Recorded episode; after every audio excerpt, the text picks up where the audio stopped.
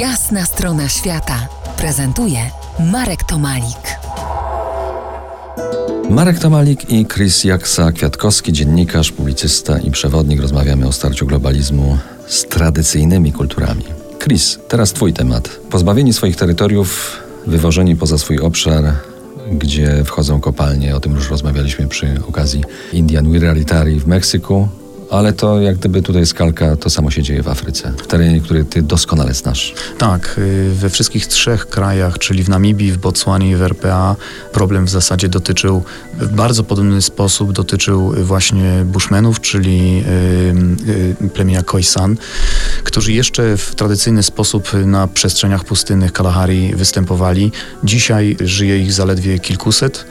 Większość z nich została pozbawiona swoich terenów łowieckich i terenów terenów, na których od y, tysięcy, tysięcy lat przebywali, właśnie za sprawą również y, interesów wielkich, y, wielkich kompanii wydobywczych. W od lat prowadzi się akcję wysiedleńczą, w tej chwili już nie tak oficjalnie, ale wiemy o tym, że również dalej te, ten proces trwa, po to właśnie, żeby Bushmanów usunąć z rdzennie zajmowanych terenów, po to, żeby je przejąć właśnie pod, pod kopanie, pod poszukiwanie złota i diamentów i różnie, również innych kopalin, które dzisiaj na rynkach międzynarodowych są bardzo poszukiwane. Ale to prowadzi do strasznego przetrzebienia kulturowego. No i jakby cała społeczność Khoisan y, z tamtych terenów zostaje wysiedlana y, gwałtownie. Dzisiaj nam się to w XXI wieku dzieje niemożliwe, że można kogoś wsadzić na ciężarówkę, zmusić siłą, wywieźć go po prostu kilkaset kilometrów dalej i wtłoczyć do specjalnie zbudowanych budynków.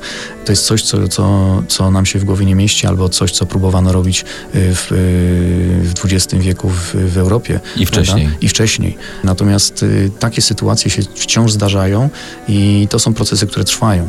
Do opinii publicznej przebija się bardzo niewiele y, informacji dotyczących y, nie tylko Bushmenów, ale na przykład właśnie Wasziriki, o których mówiliśmy wcześniej, czy aborygenów. Są to bardzo niepopularne treści.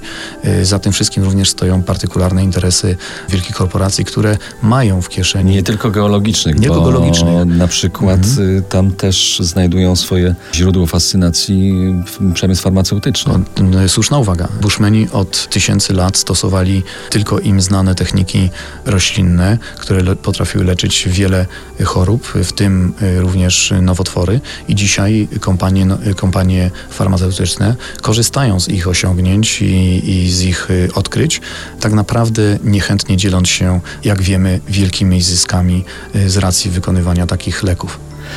Za kilkanaście minut powrócimy do rozmowy. To będzie ostatnia już rozmowa w ramach tego spotkania. Zostańcie z nami po jasnej stronie świata. To jest jasna strona świata w RMS Classic.